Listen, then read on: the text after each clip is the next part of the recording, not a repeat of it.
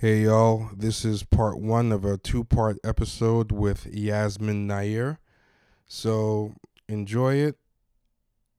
It's a good one, and come back for the next episode, which will be part two of this.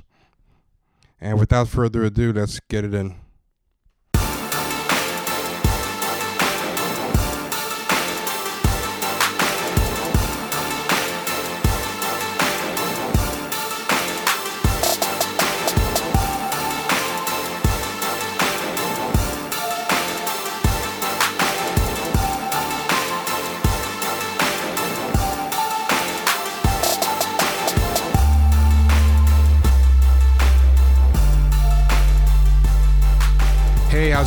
Champagne Sharks. This is Trevor.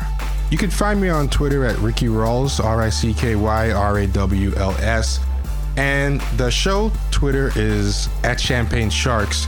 Um, go to Patreon to become a member of the show. For $5 a month, you get double the episodes.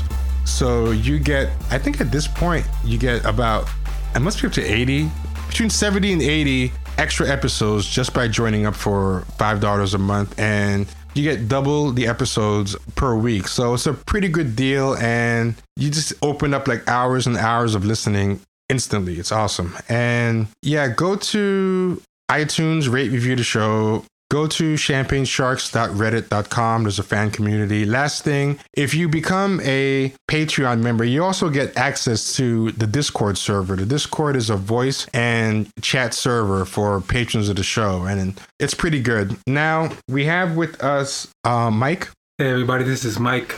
I'm on Twitter, rarely these days, but uh, uh, the handle is at Black Exception One. We have with us Ken. Yes, how you guys doing? Um, I'm back uh, at Black Sports NW on Twitter, and uh, I'm sitting here in uh, cold ass Portland, Oregon. and our guest with us today is Yasmin Nair. Hi.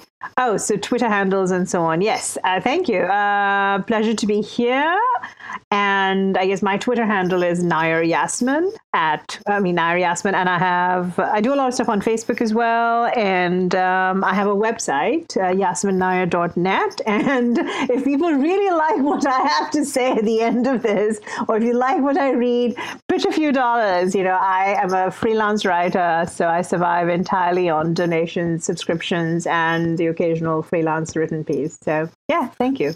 I I apologize. I mispronounced your last name. No, I said, that's. I, I didn't I said, even know how you were. Don't oh, I said yeah. Nair like the hair removal the hair product. I used yeah. to tell my students. That, I used to tell them that I was an heir to the Nair, and they believed me. I was like, I'm sorry, I was pulling your leg, but yeah, yes, it's, spelled, yes. it's spelled the same way. But I should have. But, but, I should have. I should have known it was no, not pronounced no, the same no, way. No, no, no, no worries. So, so my There's apologies also for Scottish that. Nair, so who knows how they pronounce that? You know. uh, one thing I'll say about you, Yasmin, is you sound much more pleasant and sweet than I would have expected because you have a very um, you have a very sharp you have a very sharp pen. It's very acid. Uh, Everybody I meet in the world is sort of surprised that I don't look more like I don't know Snow White's you know um, Snow White's evil stepmother, yes, or some monstrous being. And quite frankly, you know, I tell them, you don't know if this is the truth. yeah. You know, for all you know, at night I'm out killing kittens. Um, so, I mean, I, yes, I think people tend to expect. Uh, you know, I always tell people, look, you're not supposed to like a writer as a person. Uh, read my shit. And if you like what you read, go ahead. But yes, I mean, I think people are always surprised when they meet me. Um, I'm sorry, I have nothing but laughter for that. I'm not laughing at you, T. I'm no, just laughing fine, at the fact that this has happened to me very almost every time someone meets me. I think they expect me to wear, you know, like armor and carry um, carry w- Negan's ba- baseball bat. Yeah, I mean, I'm used to getting, I'm used to getting, ye- I'm used to getting yelled at. So I, I'd rather, I'd rather be laughed at. Uh, yeah, I, I get, I get yelled at a lot online. So Right. it's, yeah, it's nice to uh, hear laughter once in a while. But, but, but, but you know, um, yeah, the I want to give a little background to how um, we came across each other. Uh, and this is like beating a dead horse because that's like we talked about it like so much. But I did finally go to see the play uh, Slave Play and we did previous episodes about it without seeing it, and then um, people kept defending it to me by saying, "Oh, you have to see it. The reviews aren't going to bring it across.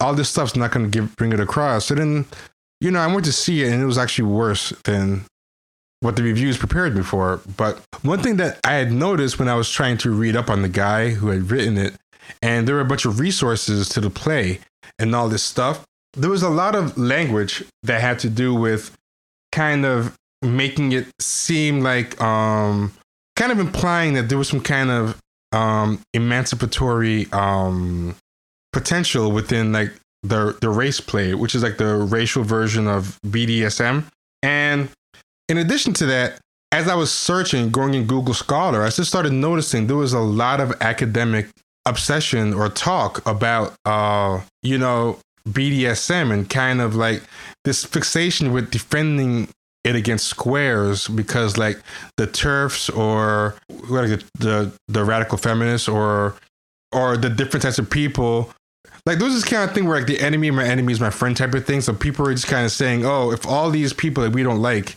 don't like bdsm we have to champion it as you know this kind of uh great thing. And i got curious about what what is the academic obsession? Like when did this start? Because to me reading a lot of the old um stuff with bdsm i thought of it as something like that had its roots in like a eyes wide shut type of elite type of um thing that kind of became more mainstream but i never really knew about this fixation on it in the academy.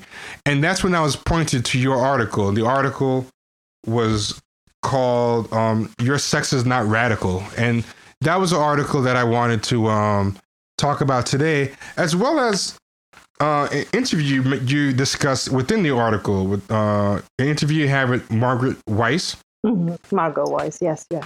Oh, Margot Weiss. I'm just messing up names. So there, there is, an, there is a, an academic obsession with this because I, I, you know, that's not that's not my thing. I know T's into that. I, you know, I see a lot of it on Twitter and whatnot. You know, with the uh, with uh, certain crowds, and um, I, I remember one article that T uh, pointed out with this uh, with this lady who was uh, she was a, a dominatrix, I guess I don't know, I hope that's the right term, and she had a, a white client, and he she yes. made him read bell hooks and all this, and she acted mm-hmm. like it was this big uh you know, radical. Well, I, you know, you know what I'm saying. It's like this big. She's she's you know combating the status quo by doing this. Oh wow, that's a great. Like, no, you're just weird. Oh, that's great. Um, did you ever read that one? Do you know what he's talking about? Me? It's a yeah yeah yeah. No, I haven't actually. Oh my god! I, I would um, love to have read that uh, actually. Uh, hold on, I, I, I, just sent you. I just sent you the link. Okay. You, you can just look at it sure. real quick and skim it. Um, it's in that it's in that room. Mm-hmm, Take a look. It's that's good, Mike. I totally forgot about that one. That is fucking dead on. Yeah, yeah. And, you know, there's other ones like that, and it's, it, I just always struck me as weird that they were acting like it's this this you know, and it, it made that reading reading uh, Yasmin's article kind of made me, you know, drew me back to that, you know, the title of it especially, you know. Yeah, yeah, that is like what Yasmin talks about on steroids. The one about, uh, and we discussed in a previous episode. Your sex is not radical. You know? Yeah, yeah. Meet the dominatrix who requires the men who hire her to read Black feminist theory, and she gets a lot of write ups. They're very weird the the the write ups because the thing that jumped out at me about the article in the previous episode that we did talking about this article, it talks about how she couldn't find a job and she couldn't do all this stuff, and that kind of pushed her into this. And what we were saying is there's nothing wrong with um, you know, doing the sex work if that's what you want to do, or if you know that's what you're happy doing, you know, to each their own. There's nothing wrong with that. But it was weird to me that she was saying she fell into it because she had a advanced degree and she couldn't get a job. And people were kind of ignoring that because I was like, you know, this woman should be able to find because she said that she did it to find money to eat and to pay her rent. And I'm like, instead of like focusing on that she's doing this supposedly radical woke BDSM, I think she should focus on the fact that she's probably deep in student loan debt and she couldn't find a job and she couldn't eat. And, you know, and yeah, it kind of ties into your article about how a lot of times our sex choices and stuff don't really equate to actual anti-capitalist or material solutions. Right. So, I mean, if I could give, uh, can I sort of jump in at this point? Sorry. Oh my God, please oh. do. Oh, okay. So just to yes, so it's interesting. I, am looking over this essay that you just sent me. Thank you uh, about the the dominatrix who requires. I think I actually have seen it before. You may have included it in a set somewhere. But um, so, just to give a little bit of background, though, you know, about me and about how and why I came to write um, "Your Sex Is Not Radical." Is that you know I belong to a queer radical world, right? A totally you know queer world where all of this is prevalent and in play, no pun intended. You know, sex work, um, BDSM, all, all, sorts of alternative sex play, etc., etc. Uh, you know, it's about as radical queer as you can possibly get. So I sort of grew up in this, as it were. And I always tell people I was raised by lesbians, wolves, and then I was adopted by you know a bunch of queer werewolves. So this is like my this is my DNA, right? This is my tribe. In other words, I belong in this particular space. But at some point, um, and I, I, was trying to think about when exactly I, you know, decided I was really having trouble with all of this. I moved from, I should say, you know, if you don't mind my speaking for a little bit about all of this, I moved from Indiana to Chicago, Illinois, because I felt that I wasn't able to access a, um, and I hadn't yet, wasn't yet done with my degree, and then I moved to Illinois because I realized that I wasn't being challenged politically, and I wasn't being challenged as a queer person in the sense that you know in Indiana where I was in West Lafayette, Indiana, when I was going to Purdue, uh, a lot of what was you know gay activism was to be pretty mainstream. It was about marriage, which horrified me. It was about the military. It was about hate crime legislation, all of which horrified me because those are all really conservative, etc., etc. So I moved to Chicago looking for a sort of a queer radical left space, right? So a space. I wanted a space that was leftist as as much as possible, and also queer as opposed to being gay and lesbian in this very sort of mainstream way. Um, so I uh, came to go ahead. Uh, I'm sorry. Can no. you just can you just explain that for people who don't understand what, yes. the, what the difference is? Yes. Like, uh, yeah. Yes. Sure. Sure. So for me, you know, being in a, a sort of a predominantly gay and lesbian space meant being around people who were thinking about queer people, who were thinking about gay and lesbian issues, but were not thinking necessarily beyond, say, for instance, things like gay marriage. So, gay marriage to me felt very much like a prescriptive, very um, bourgeois. Very, Yes, thank you. Yes, very bourgeois, but also very sort of ca- yeah, and very capitalist informed, very safe. And it, it, let, let, let, me put it this way: I was eight years old when I decided that I never wanted to get married. Right, so I was sitting there and going, "Why the fuck am I now that I've come out as queer? What the fuck am I doing with people want to get married? like I came out for this, you know." So I remember thinking, "This is really wrong. Why are queer people? Why are gay and lesbian people in particular?" as opposed to queers, who I would say I would define as not being limited to, say, the gender binary, for instance. And for me, queer also meant thinking about being in different kinds of sexual relationships that were not straight, certainly, but also about contesting this other world of politics. You know, how do you contest capitalism? And this is around the 90s as we were all thinking about the, the multiple wars raging, you know, the Gulf War and so on. So we were, I was trying to think like, how do I, as a person who is not quote unquote normative sexually, how do I also fit myself into a left politics uh, that's also not necessarily normative? And I wasn't finding it among gays, you know, sort of the standard issue gay and lesbian politics, which at the time was really had not quite picked up on gay marriage, was getting there. The other thing that the um around what around what time was this? This would be so I moved to Chicago in '97. So I would say yes. So like I moved here 97, 99 ish, around 97. Yeah, I moved here to 97. That makes sense because I remember I remember in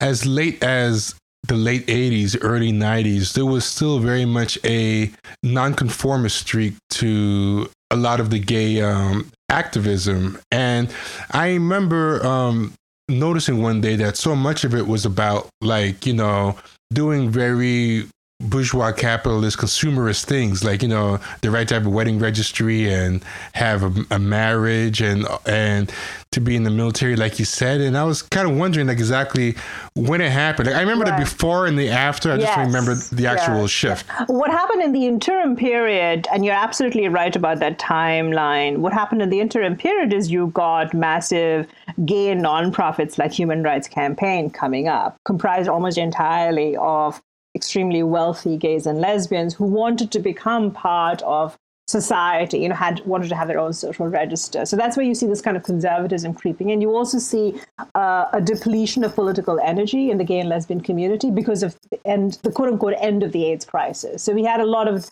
loss of political energy and the sort of mainstream gay politics came in to fill the void, as it were. But gay marriage was only one issue. The other thing that happened, as you know, was you know Matthew Shepard's killing at the time, the murder of Matthew Shepard in Wyoming. And I can remember standing around, we were holding a, a candlelight vigil.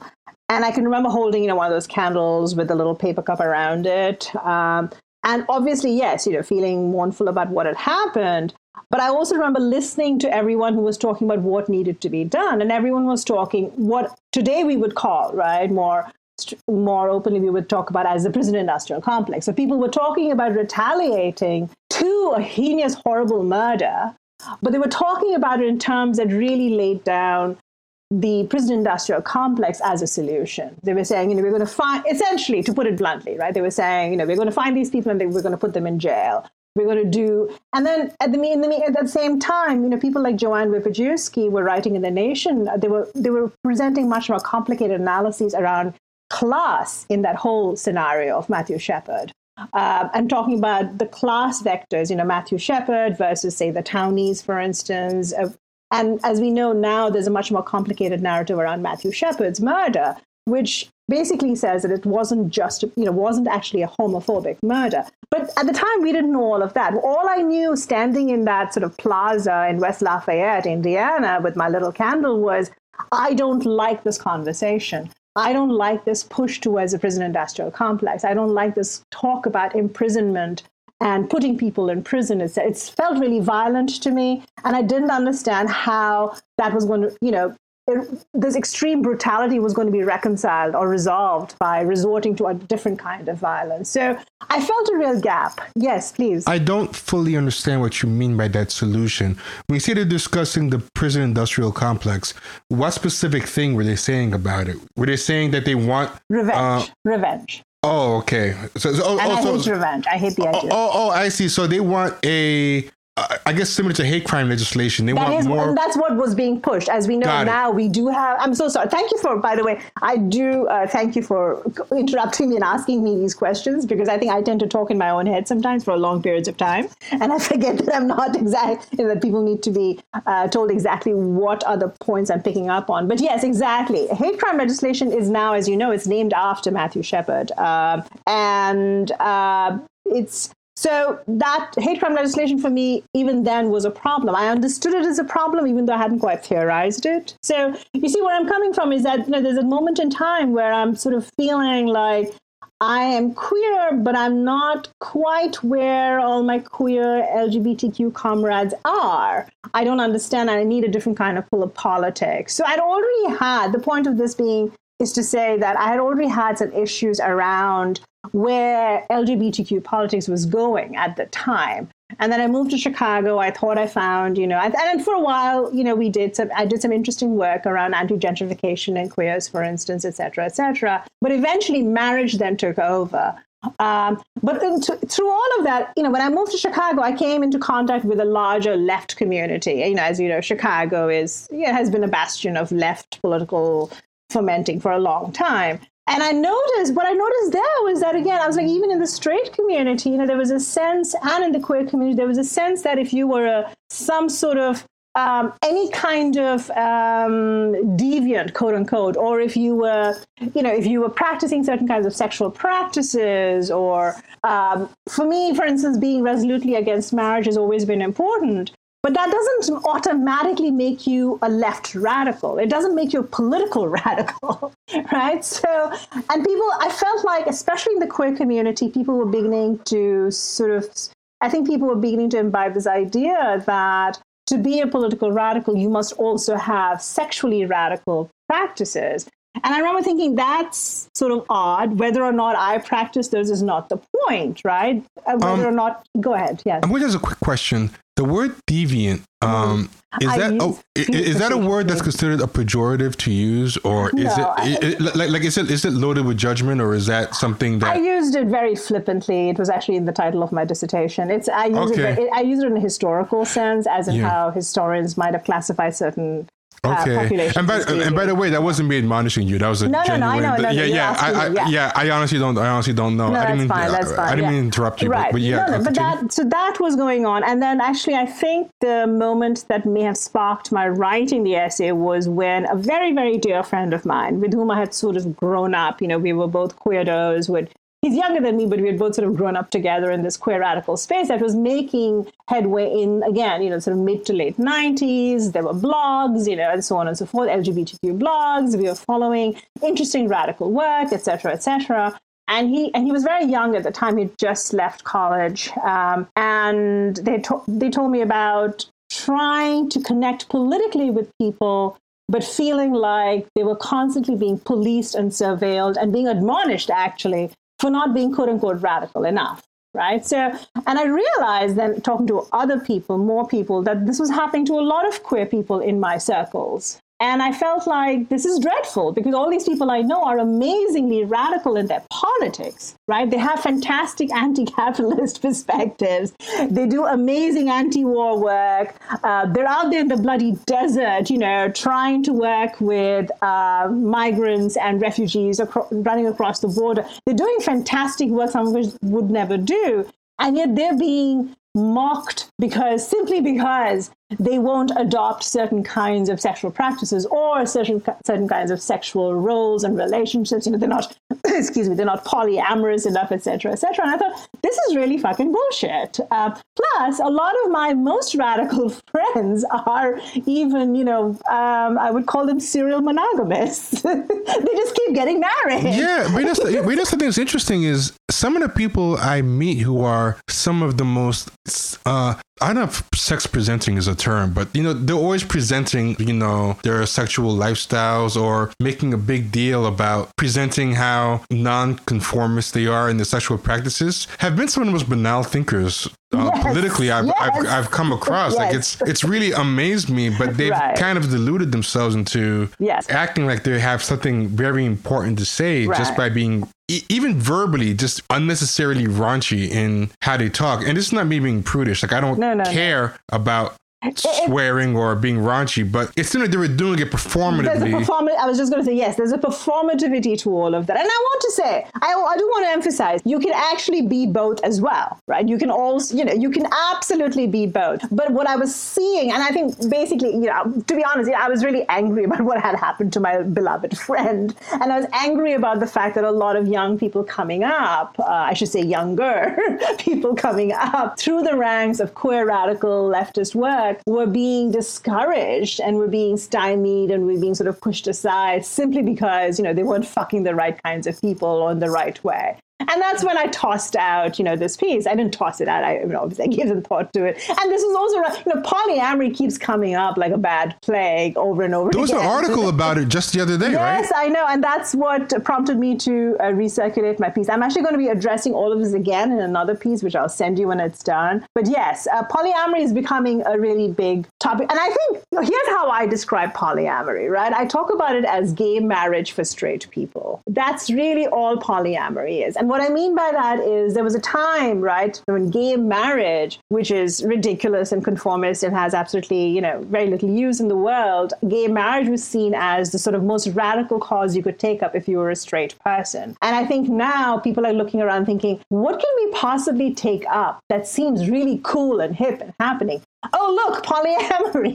And I just want to say the only thing, I, I'll stop here and say, you know, when it comes to polyamory, which is one of the central themes of this piece that I wrote, when it comes to polyamory, and everyone talks about, you know, Ethical Slut is a ridiculous book. It took me about maybe 45 minutes to read in a bookstore. And it was, it's, it's a terrible book. It's and banal. they love that book. I've heard about it Oh, forever. it's, it's banal as hell. I mean, you know, pick it up from your local library. It'll take you maybe h- half an hour or so to read. It's very banal and it's very problematic because of all the hierarchies it sets up. But really, what I want to say to people who go on about polyamory, and I know I'm going to get a lot of flack for this, what I really want to say to people is look, stop obsessing about what kinds of categories you can place all your partners into, what you can do, what are the ethics. Just fuck people.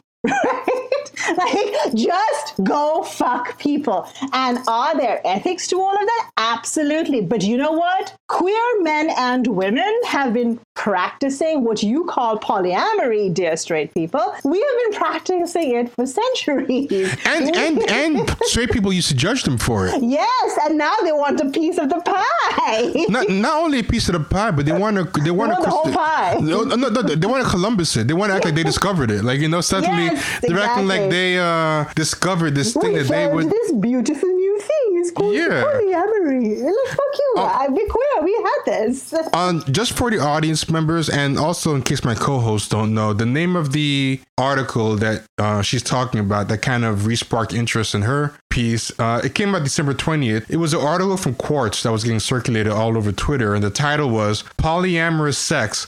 Is the most quietly revolutionary political weapon in the United States. So, not trying to understate anything. They they went there with it. They said, "Listen, this is the most quietly revolutionary." And even though it wasn't about BDSM, it felt like in spirit the same, you know, the same attitude that oh, our sex lives are going to change the world and free everybody. And whether it's like slave play, whether it's um, BDSM professors in the ivory tower or um, Antifa guys who have two girlfriends, like this, this common theme that is going around. And what is interesting with poly with poly people, they seem to be, and I know I'm probably get in trouble for this, but a lot of them just seem to be like people who might not have gotten laid enough, high school, who have become like sex nerds. A lot of the ones that are openly vocal about it, because I've known some poly people who treat their polyness like other people treat their monogamy or, or their or their straightness, where it doesn't come up unless it's organic to the conversation. Like I had one friend, I knew him for months before I found out he and his wife were um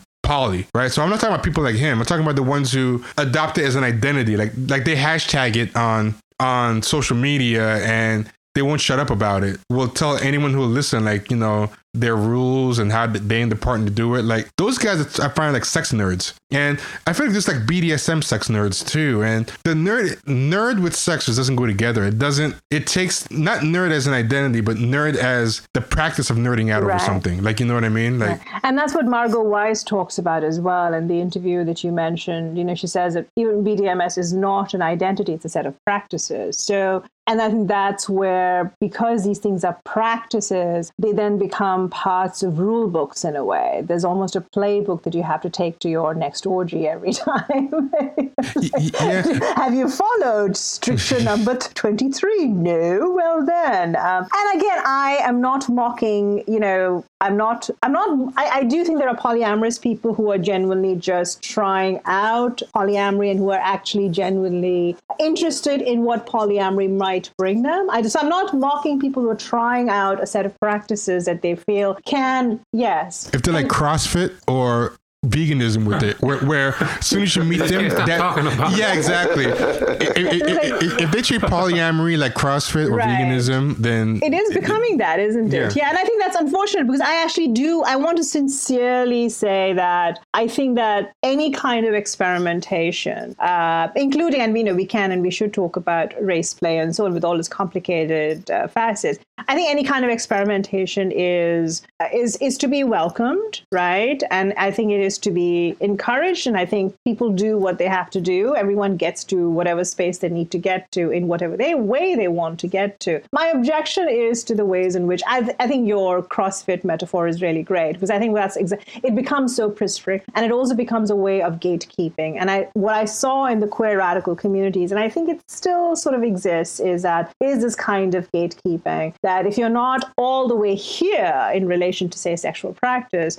you're just not queer enough. And that can be devastating for a lot of people. Yeah, I imagine. It's kind of ironic because a lot of them, you know, are particular about how you refer to them, how you, you know, ref, you know, refer to their sexuality. I'm him, her, his, and you know, I'm gender nonconformity. They get upset if you try to box them into a, you know, particular category, but you know, at the same time, they they don't feel any, you know, qualms about trying to box you into a, a specific group or, or uh, based Or on your sexual behaviors. deciding what you are. And again, yes, I mean, I think, um, right, right. I think that does happen. And I think what would be useful for all of us is to say, you know, how, so I don't want to dismantle polyamory. You know, I don't want to get rid of it. I don't want, it is what it is for people. That's fine. Marriage, for instance, I don't, I don't think, I'm not going to run in and say to people, I'm going to tear up your marriage licenses, right? My attitude is, you know, if marriage is what gets you healthcare, if marriage is what gets you citizenship, take it and run. Do, but don't make it into the system that, that the only system that guarantees you access to life-saving benefits. That's always been our argument at Against Equality, this group that I co-founded with uh, Ryan Conrad. Uh, we've always been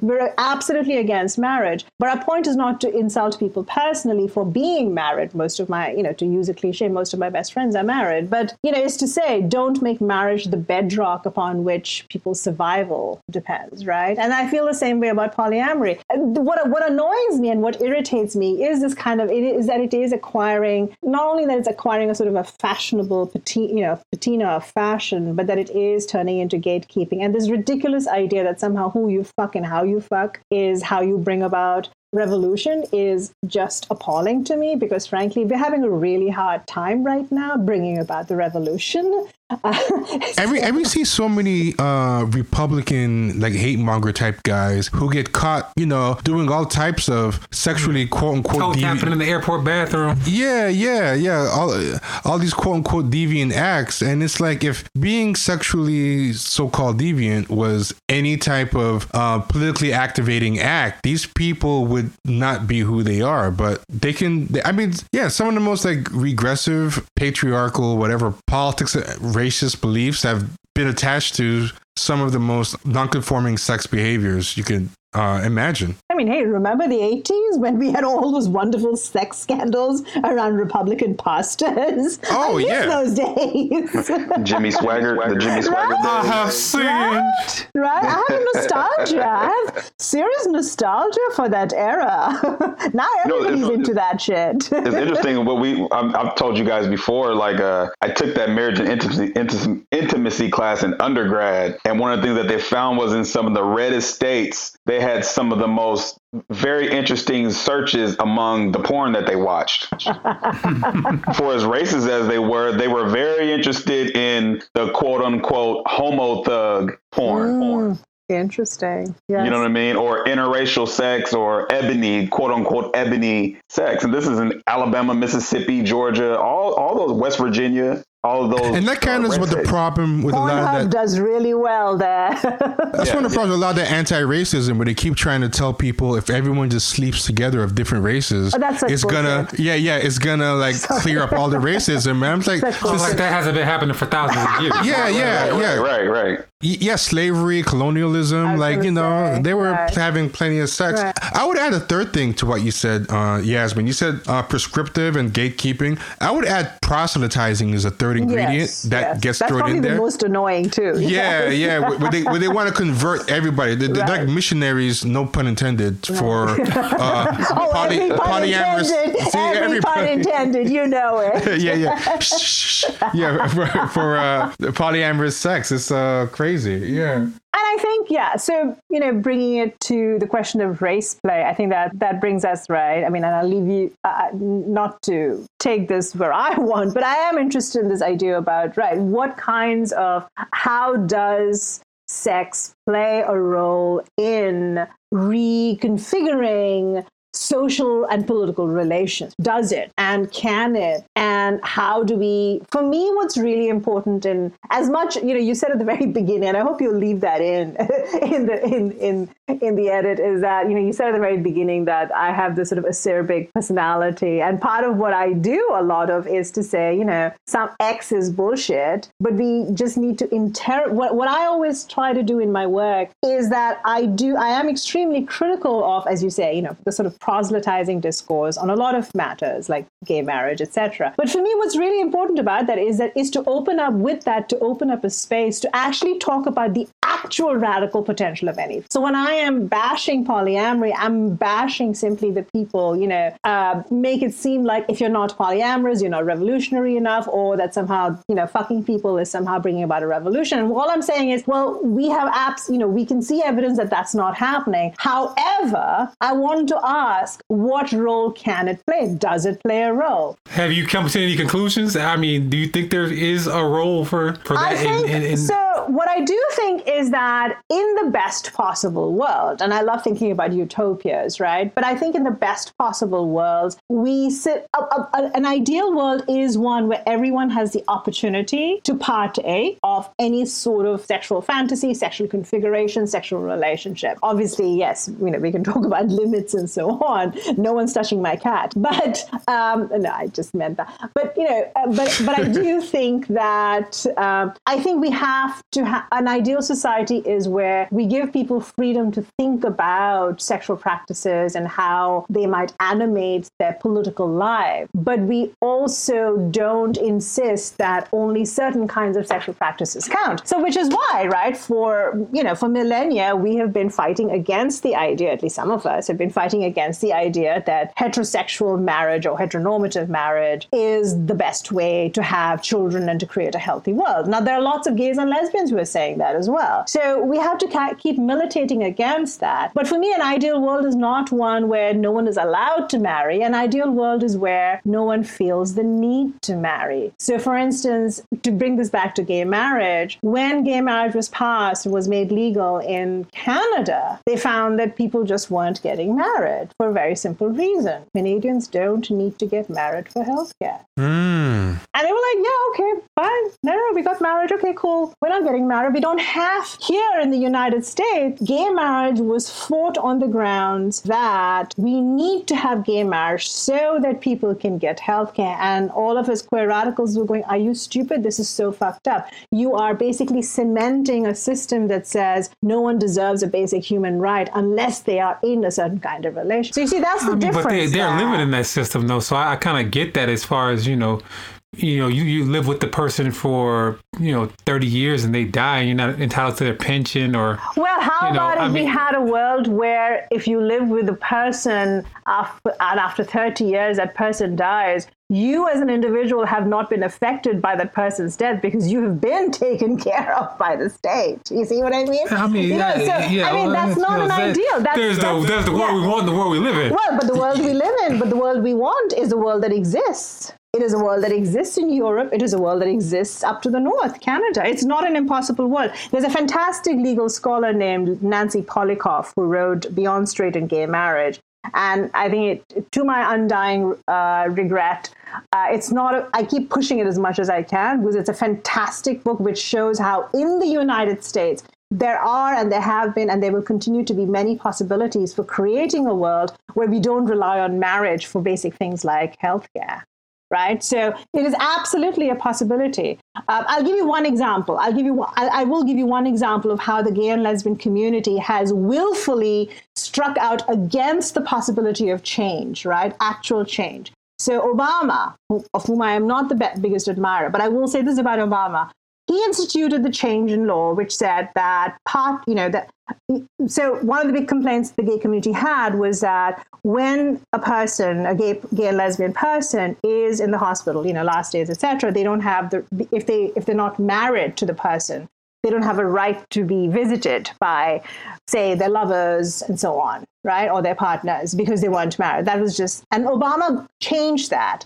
what he did, though, was to say, and was, he had some beautiful words about this. What he said was, you know, it is it is terrible that we don't recognize that at the end of, ends of their lives, people often form deep and lasting friendships, and it is inhumane to deny people the chance to be visited by and to be taken care of their friends, right? Long term friends or their partners. So, in other words, he included this was this was huge to me he didn't just say, you know, your sexual partners or your romantic partners and so on. He said, because for a lot of elderly people, as you know, who may have lost their partners earlier on, right? Their friendships that they form at the ends of their lives are actually extremely significant. So it was a beautiful statement. Do you know what the gay lesbian community did? They raged about this. They had actually wanted this kind of legislation. But what they were angry about was well, but it's not yet marriage. Well, yeah, So you- this is uh, terrible. This is but, terrible. But, but what's, interesting, about that was there used to be this kind of thing where it was what you said. We just want to have the rights anyone else would want without having to conform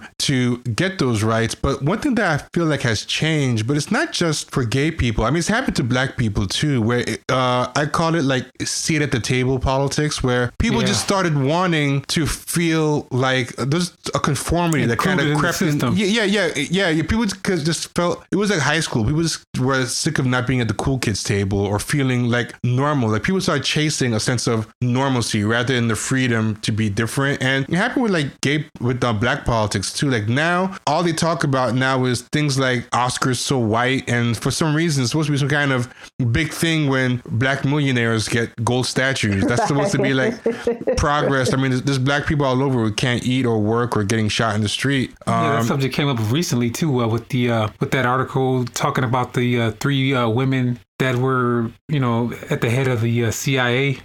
Oh yeah, Yes, yeah, that was, uh, exactly. The, the, the major defense co- uh, companies were all now headed by women. Woohoo! Right? Okay. yeah, yeah, and, Yeah, and- and- yeah. and there was a Yes. tweet that there was a tweet that was celebrating it. Yes. And I, I felt like, is this the Onion? Is this Right. call? Like it was written It's like. appalling. Yeah, appalling. yeah. It, it, it had like a what's that picture of the woman who we can do it uh with the arm? Yes, flex? Rosie the Riveter. Yeah, yeah, Rosie the Riveter. Right. Somebody put uh, a an, um, a flexing arm as an emoji, like you know. Um, I, I think it might have been Al Jazeera America. I, I don't remember who, who it was, but it, AJ Plus. It was some kind of site that put the Rosie the Riveter like arm as a, and I was like, oh my god, this is amazing. Kind of like the end of that book, uh, uh, 1984, where where everybody's just falling in love with Big Brother now, you know, and it's just you know everybody seems you know it's just like we gave up on changing anything. It's like okay, let me just get a, a, a spot in here somewhere. without Yeah. fundamentally shifting right and what needs to happen is we just smash the system instead i think we get pulled over we get sort of distracted by constantly thinking well if we can just get into the system and i think some of us are deluded enough to think if we just get into the system we can break it down from within no it never works. It never works. because by then they've implanted little pills into your brain and you don't because, think because anymore they're, they're not stupid. They are not going to let you get in without vetting you first. Like they're gonna make sure that like it's made to. It's like putting a square peg uh, through a circular hole. That square peg's not gonna get in until the sharp edges are shaved off. It's just not gonna happen. It's not going through that hole without being without being round. Uh, so one way or the other, it better learn to make itself round if it plans to get through. They set it up that way. Like one debate that I was having, and it was interesting because I got pushback on this, and you might give me pushback on it, but I'm not sure. But I'll throw it out there. Was that there's this thing where I feel like being gay is not honest is not this automatic sentence to a miserable life that it once was, particularly if you have other things to offset it, like white privilege, if you have money. And you have a lot of these white, rich, gay people who have a lot of the money and resources to kind of steer the ship on gay rights. They have a lot of different things they create to insulate themselves from a lot of the problems that a lot of other gays are doing, like uh, are dealing with, like poor gays and and, and black queers, you know, like uh, homeless, uh, out of control homelessness, r- runaways, uh, things, abuse, being trafficked disproportionately into like some types of sex works. And, you know, there's, there's different issues that I read about in uh, queer literature that a lot of these people who are kind of steering the ship don't have to deal with. Like their biggest concern really is, you know, I want a wedding registry and I want to be able to do what my straight friends at my uh, white collar job are doing, you, you know? But what happens is that's not always the most simple, like their first world problems that a lot of them deal with isn't the most appealing or heartstrings type of stuff. It, it isn't like seeing black people get hit with water hoses and dogs. It's not the kind of thing that really rallies people sympathetically. And like you said, the AIDS thing kind of is not what it used to be. It, a, a lot of it has been, it's not the death sentence it used to be. So I feel like to me, they use a lot of the optics of what poor and queer of color, poor qu- queer people and queers of color are dealing with. But then when they use that to kind of fundraise, they funnel that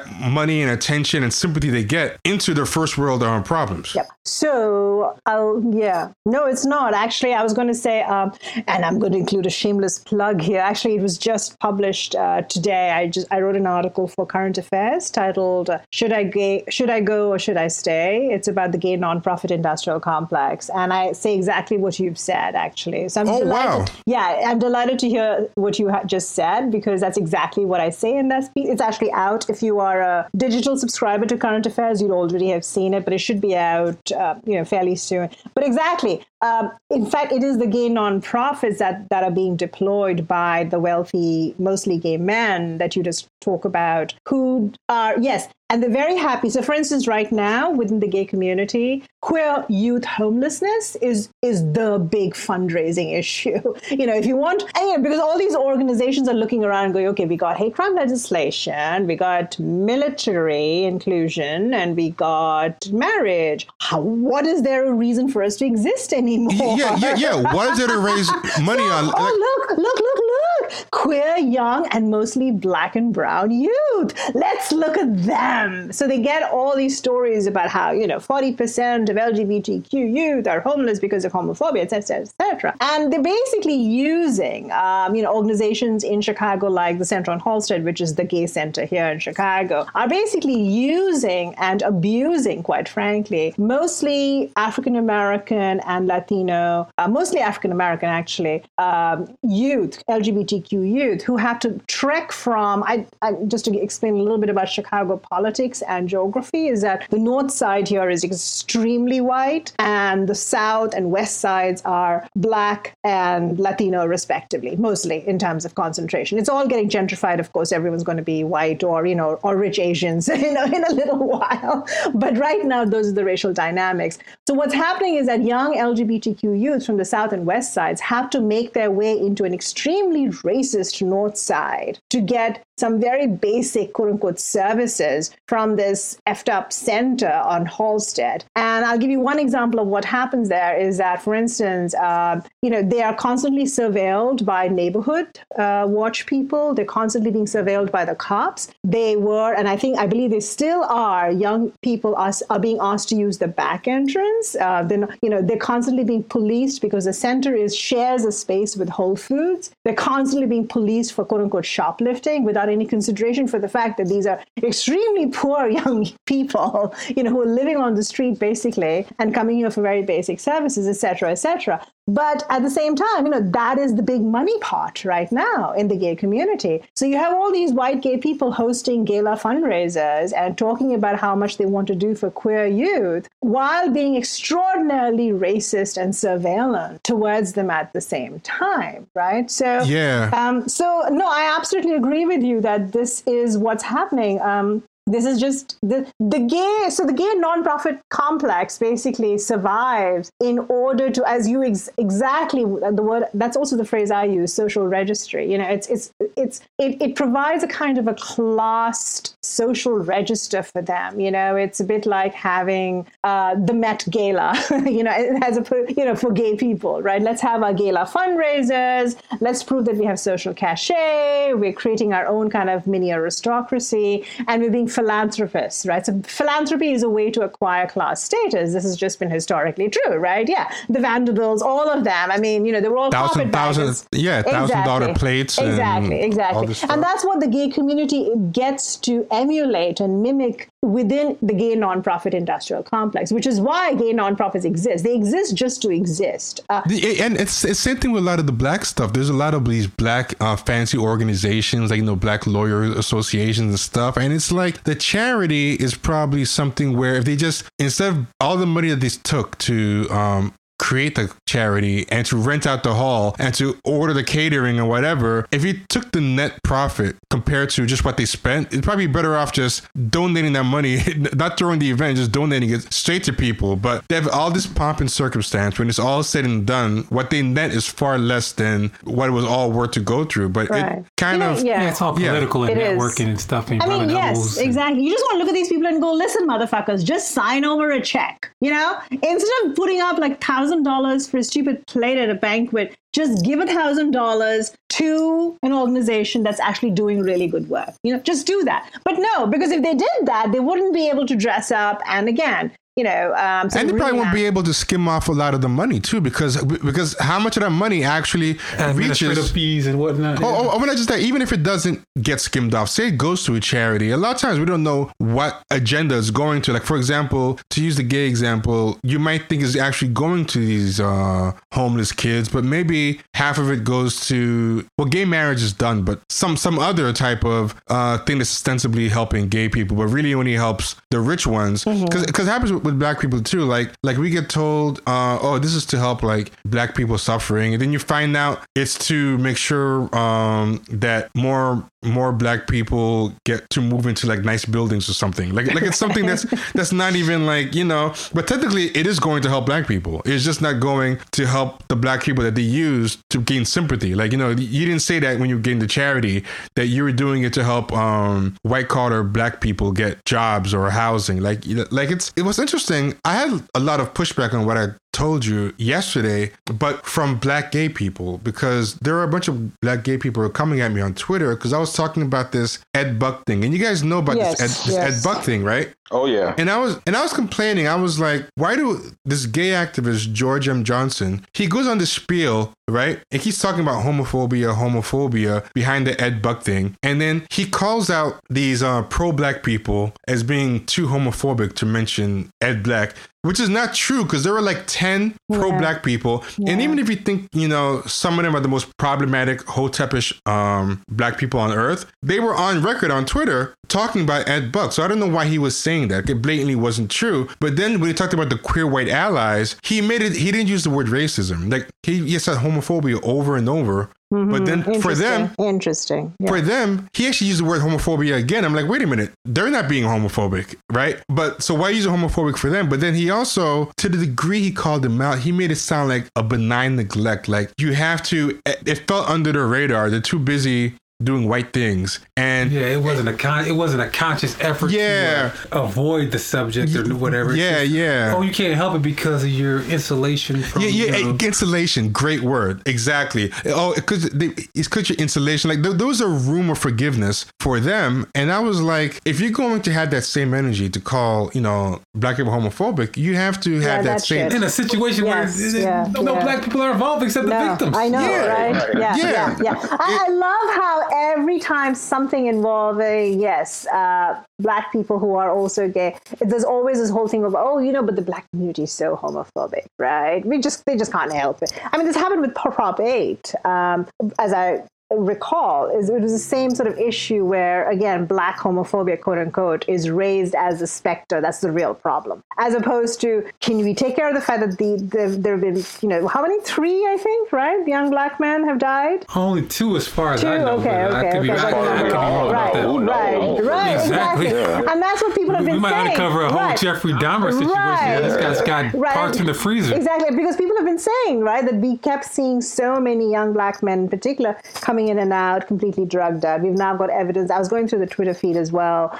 this evening. You know, the diary entries, right? Yeah, the man. diary entries yeah, were crazy. Yeah, yeah, yeah. because because uh, GLAAD and another group, when they finally addressed it, they turned it all back to gay issues. Yeah, yeah, yeah. They made it all about gay stuff. They said, "Oh yeah, so this is proof of the uh, oppression that gay people face," and then they touted gay organizations. Like, wait a minute, how is? It? And then they then they said it's a shame these men died of a drug overdose. Like, no, an overdose right. is like you're an addict. This yeah. guy hooked them. Yes. The, yeah. the diary right. thing said that he right. actually actively hooked them. And it said oh, that he. Whoa, what? What? Hold on. What? he dosed them. He gave them. They, they didn't try. One of them who had a diary entry said he never tried meth before him. The guy basically pushed meth on him, and he kept giving him and forcing meth on him every time he saw him. And he said that he likes to target underprivileged, you know, whatever. But all these uh black gay people kept coming to me in my mentions saying, "No, but black homophobia is real." I'm gonna listen, even if okay, it's real, maybe somewhere. Yeah, yeah, yeah. Oh, that no, has nothing to do with this. Yeah, situation. yeah exactly. This is not the situation to even go there. And you know, it's like I talked to someone yesterday on Twitter. I said, "This is like Jeffrey Dahmer." It's this exactly like Jeffrey Dahmer. This is more like racial and class issues yes. than anything. But yeah, and I was like, even if there is like black homophobia, you don't have to keep rushing to bring it up, even in case it doesn't apply. But I, but Well, that's a, like the CrossFit thing again. You know, they can't they can't go a minute without mentioning black homophobia and patriarchy and whatever. It's just it's a knee jerk reaction with a lot of the crowd. It Yeah, watch, is, rinse, and I- Right. And I think, yes, exactly. exactly. Um, I also think it's always fascinating to me how communities of color, and especially I think in the US, what I've, I've seen this with black, commun- gay, you know, black communities being constantly decried as homophobic. That's always the first thing that people turn to. What's fascinating to me is that, you know, as someone who quote unquote grew up in Indiana, I want to go, so what are we saying that white communities are not? I mean, when it's convenient, so for instance, when we talk about young LGBTQ youth, right, we're often talking about, oh, you know, all these homophobic, conservative, right wing Christians are kicking their children out. But no one is rising up to say, this just shows how homophobic white people are. Right, right. even, even even though we have whole groups like the Klan who specifically target gays. Right, and black people, yes. Yes. But also those those laws that are being overturned. Who passed them in the first place? Like black people aren't uh, passing laws on on mass like that. No. But, but but but the thing was that I was telling the people who were coming at me. I'm like, I'm not even against you talking about black homophobia. If it's really a problem, talk about it. I'm just saying the hypocrisy. Like like you, you guys never go against white gay racism, and Right. you, you know why? Because black people cannot punish or reward you. These rich white people can. They can give you jobs at their nonprofits. They can do things. They can not give you work in, you know, if you're a freelance, if you're a freelance writer. And but and this girl keeps coming at me so over and over again, black homophobia, black homophobia. So I was like, okay, look, if you're saying black people should do more, give me a list of things that the white gay community has done for you, but specifically for you as a black person, not something for like a bunch of gay people and maybe you got in. If you feel, because keep saying we're black and gay, we face both the problems and black people aren't helping us out. So I'm like, No, they're gay and black. Yeah, yeah. So I'm like, okay, well then list me all the things that the gay people are doing for you that the black community is not doing because they have all the money and the resources. Like they actually have room to do more. And she couldn't name anything. But then I'm like, why are you only mad at the black people then? I don't understand. It's a very interesting. So that's why like These same people that can make Kevin Hart apologize a million times and step down from the Oscars, all of a sudden they don't, they can't find their voice for for uh, uh, this Ed Buck situation or whatnot. And the only thing you can do is come out and get to talking about black homophobia and whatnot. Yeah. It's just so it, it goes to show you weird to how, it works. This is how it works. Whoever is the has the less power is going to be the, the the punching bag, which is going to be the African American community. Now that doesn't mean that there particularly the straight black male Eh, community. Thank you. Thank you. We have to nail it down to what it really is about. That's really where it goes right there because we're the most and I'm not I'm not one of those people that likes to make it like we have all these problems because everybody has problems but we're the ones with the most problems. So if we're the ones that don't have any power, we're in prison, we're the less educated, oh it must be them. It's no matter what what happens it must be them. And it's just turning it's turning into a wash rinse repeat thing. It's getting old. You know what I mean? I'm surprised it's not getting old to people with this narrative. Yeah, it's it's it's, it's, it's, it's so obvious now. It's everybody's seeing it. It's like okay, you know, you know, uh, a black woman gets you know, or you know, killed by or raped. Remember uh, Daniel Holtzclaw situation? He was out there raping uh, a lot of women of color, uh, Hispanic and black women, and all of a sudden, it, it's it's the the treatment of black men, uh, of the treatment of black women by black men that allowed him to be able to do this, or gave Right. him the uh, I, I inspiration to do that. I agree. I just don't want to take too much from uh, Yasmin's article because I'm sorry. No, yeah. no, I'm- Uh, you know, I get a little, you know, I see you no, passionate no. about your thing. I'm passionate about my thing. Exactly, exactly. No, no, no, no worries yeah, at all. yeah, yeah, yeah, yeah. No, worries no, no. Like, no, like I totally agree. I just I tend to digress, though. I, not that's a problem. I shut up not all a of the problem. Not a problem.